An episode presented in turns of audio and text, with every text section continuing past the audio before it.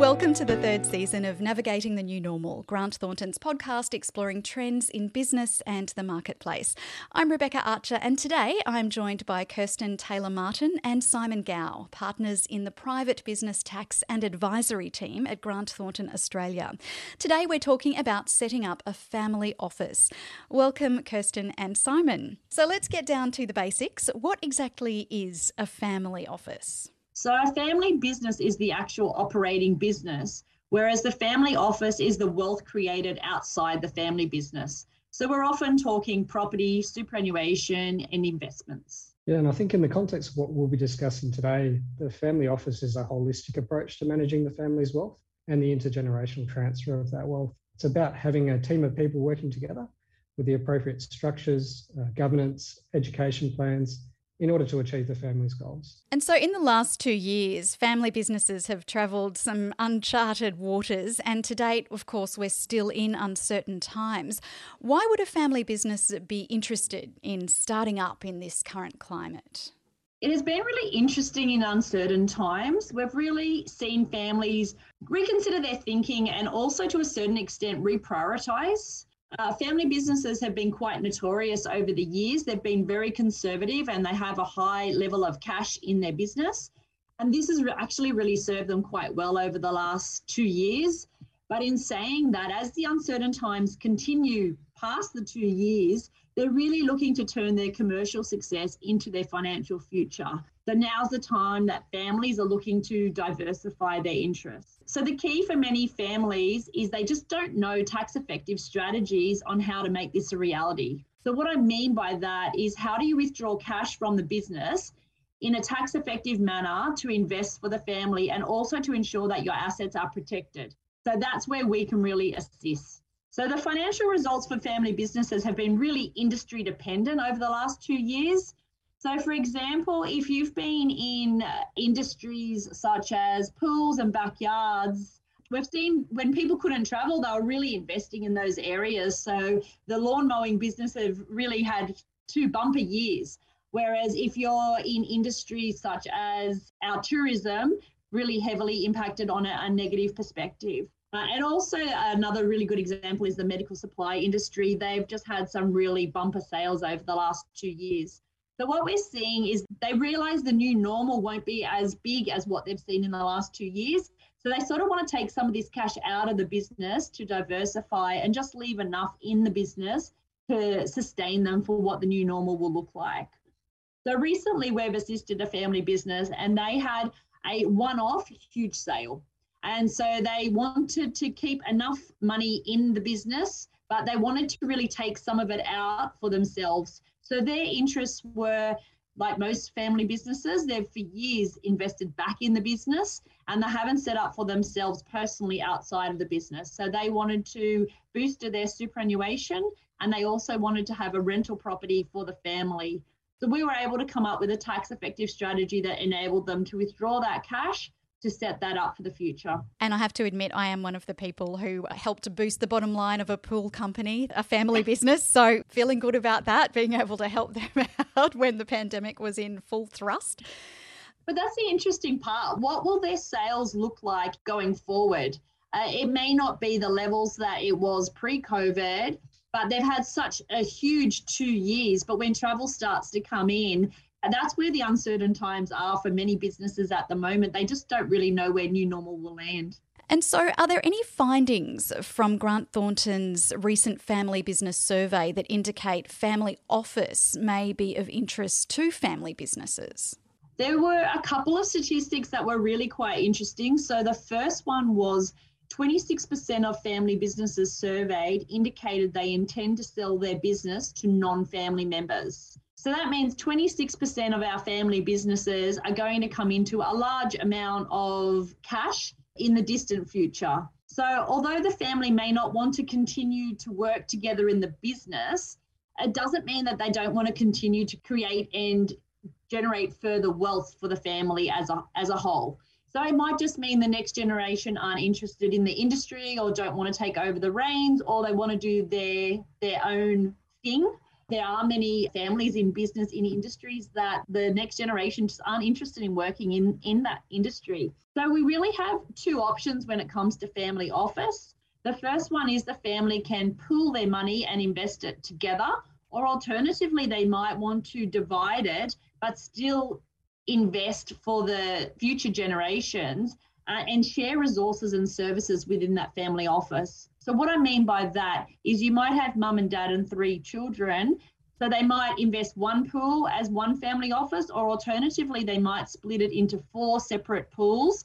And that means that each family uh, can invest it in however they wish to invest it, but they can share the services and the resources of the family office to, to manage the four different pools of funds. And Kirsten, I think that's why it's really important that the family discusses their goals and preferences at the outset, so then they can really structure things accordingly. And you just reminded me that I think whilst anecdotally our own corporate finance team is seeing really a number of um, family business sales at the moment, which aligns to those survey results that we found. And some businesses are really receiving very good returns at the moment. So in many circumstances, sales could really be happening earlier than what was anticipated in order to take advantage of the strong market conditions. And another stat from our survey was that 80% of family businesses are forecasting growth in the next 12 months. So I think in the current climate, this will potentially lead to a number of family businesses wanting to take some of that cash out to invest in the future. I would imagine too that that kind of structure may certainly alleviate any tensions between family members who might have different ideas of what they'd like to do with the money. Do you find that that's the case? It's quite interesting. The family office side can actually, yeah, bring the family together. And we will discuss a few different ways that that, that can actually happen. But you're correct but then it, it's interesting, you can have family members who have been in the family business and seen the returns that the family business makes. So I, I spoke to a family, uh, a lady that operated their family office, and she said the pressure on her from her family was huge because the business had such huge returns and they couldn't understand why the family office wasn't making the same returns. But it's a very different investment strategy and it's really to a certain extent preserving and growing the wealth in a really protected way. Whereas the family members that have been in the business, uh, although there's a huge element of risk, they've also had really large returns. So that sort of put a lot of pressure on why are we putting money in our family office to get less returns. So there's a lot of conversations to be had there.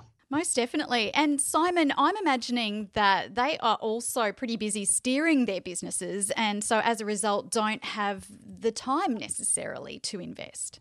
Yeah, we potentially see a number of stumbling blocks. I think number one, family members are often working in their business, not on the business. Secondly, like Kirsten was just mentioning to a degree, their expertise is in the industry that their business is in and not necessarily about making investments more broadly. Thirdly, they often don't have the time to invest, or at least perceive that they don't have the time. And they may not know how exactly to extract their wealth from the business in a tax effective manner.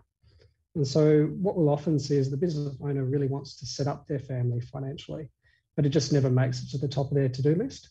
And so, to really uh, assist those family business owners in this scenario, we've created what we see as a, fairly simple five step process.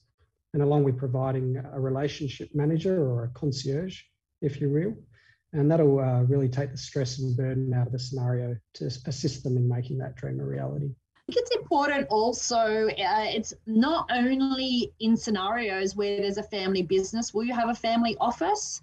So uh, I was working with a husband and wife, and they they didn't have a business. They were just setting up the wealth for the for the next generation.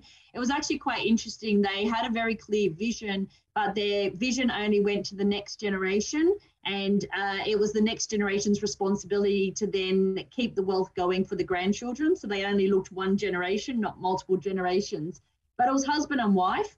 But the husband looked after all the finances and he passed away and his wife just felt this enormous burden because she knew what their vision was she knew what they wanted to achieve but she didn't have the financial acumen or the knowledge to actually make it happen and so we were able to to assist her. So we had that concierge service where we were able to assist and introduce her to different investment advisors, and we were able to assist in the outsourced accounting side of it to keep everything moving along. So uh, he passed away a couple years ago, and she's been able to successfully grow the wealth over that two year period, but we're, we are able to take the stress out of it for her. So it's not always just scenarios where there's a business as well. It can be where you're creating just the wealth piece, but you don't have the time or the knowledge or just don't feel comfortable in making it a reality. I can only imagine what a relief it must have been for her to have that burden removed in such an awful situation.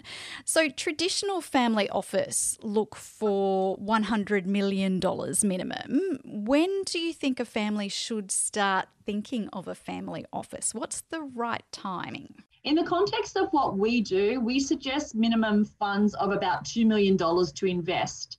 So we want families to set everything up right from the beginning and to grow. So there's a real trend at the moment, and I'm going to call it the accidental family office.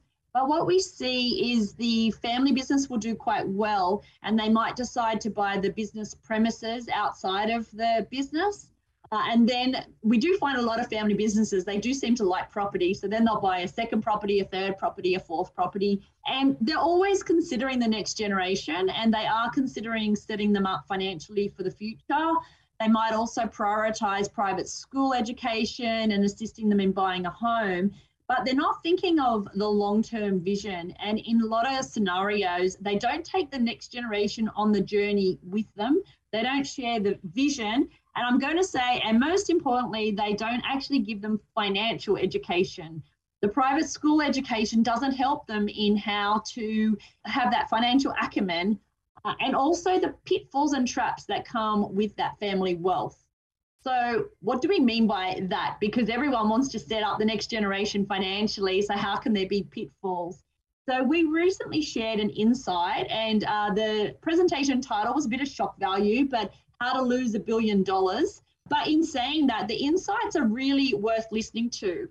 So only one in 20 family members actually grow the family wealth. So that means 19 out of 20 family members are actually going to spend more than they earn. And then we'll also have one in 50 family members that will have the entrepreneurial spirit of the founder and will be able to substantially grow the wealth. So families really need to consider how many family members do you have in your family and what are the chances that your vision is actually going to become a reality. And this is where financial education and understanding the responsibility of the family wealth are just so important. And, and it's the step, particularly in your accidental family office, that always gets missed. And that's why we want to help people set up their family office correctly and at, at a much earlier point in time so they're really providing that financial education along the way as they grow the funds, not waiting till they're at a really wealthy family situation. So I recently watched The House of Gucci. And I thought it was quite interesting, uh, having watched this presentation and then watched this movie. So the Gucci family, the business started with two brothers, and they each had one son. So one son wanted to be the entrepreneurial and the creative. He wanted to be the one in 50, like his father and his uncle and he introduced many wild fashions to the Gucci brand that never took off. Interesting, he actually died in poverty. So then the cousin, he was uh, one of the 19 in 20 who spent more than he earned, but he was actually spending the company funds on his flash cars and his holidays and was ultimately sacked from his own family business because the family business could not continue with his level of private spending that was coming out of the out of the business. So the movie really crystallized the statistics and showed it doesn't even matter how well known the brand is, how big the business is, they still have the same issues. And financial education and family values could have gone a long way in preventing the outcome that we saw with the Gucci family. Kirsten, I'll just uh, also echo your thoughts about that Michael Sauben presentation on how to lose a billion. I think it's a great presentation, well worth listening to. It also reminds me of another story. I'm reading a new book at the moment by Nick Maggiulli, and he's talking about the impact of lifestyle creep after people experience an increase in income and really ratchet up their spending. Um, so it's going way back to 19, oh, sorry, 1877.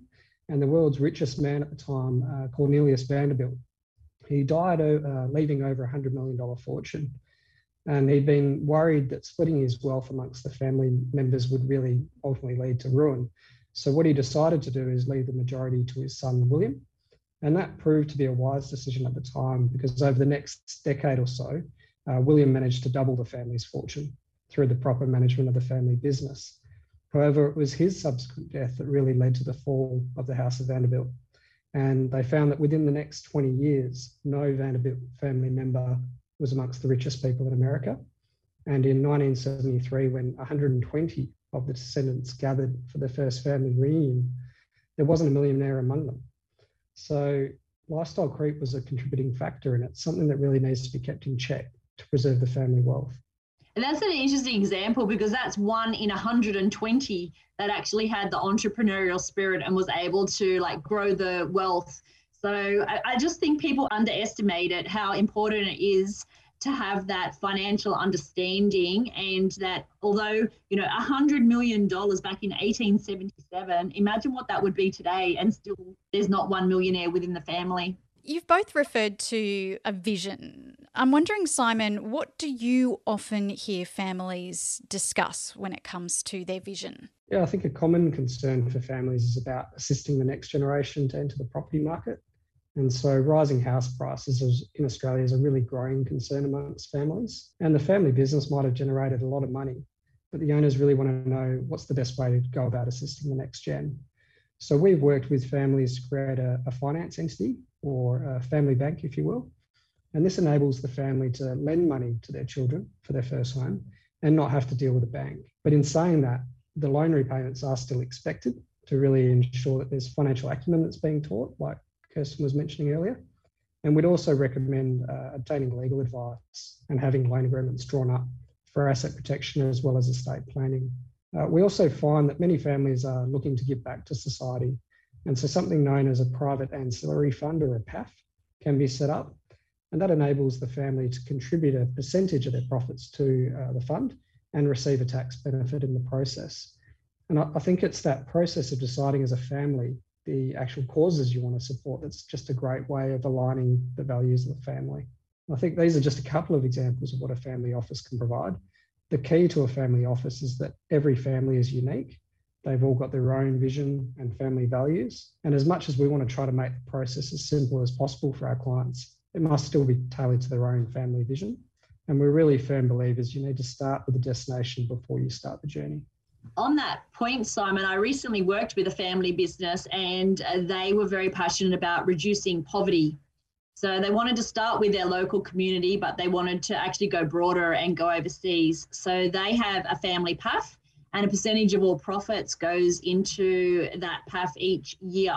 And this is something that the whole family's passionate about, but also their staff are driven by as well. So the staff are taken on the journey and know that their business is contributing to reduce poverty. And interesting, this particular industry that they work in is very heavily impacted at the moment. They don't have staff, but this business has actually not lost any staff. And they are actually lending their staff to other businesses in the industry and what has kept their staff is not only are their staff looked after, but also that they are contributing to reduce poverty. So it just shows that it brings the family together, but also creates such a beautiful culture within a family business as well. So when a family office is done properly, it can have such a huge positive impact on the family business. Well, we've certainly covered a lot there today. I'm wondering what are your key takeaways for family businesses to consider when setting up a family office? Kirsten, let's start with you. I'm going to reiterate something Simon raised. So, we are very firm believers. You need to start with a destination before you start the journey. And on that, you need to start early whilst you're building the wealth, not wait until you are a wealthy family.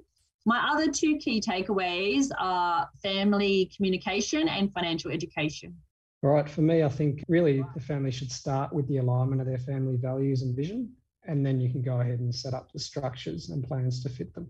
Fantastic advice. Well, Kirsten and Simon, thank you so much for your time. Now, can people track you down on LinkedIn, via phone or email if they'd like to talk more about setting up a family office? Absolutely. Yep, absolutely. If you liked this podcast and would like to hear more, you can find and subscribe to Grant Thornton Australia on Apple Podcasts or Spotify.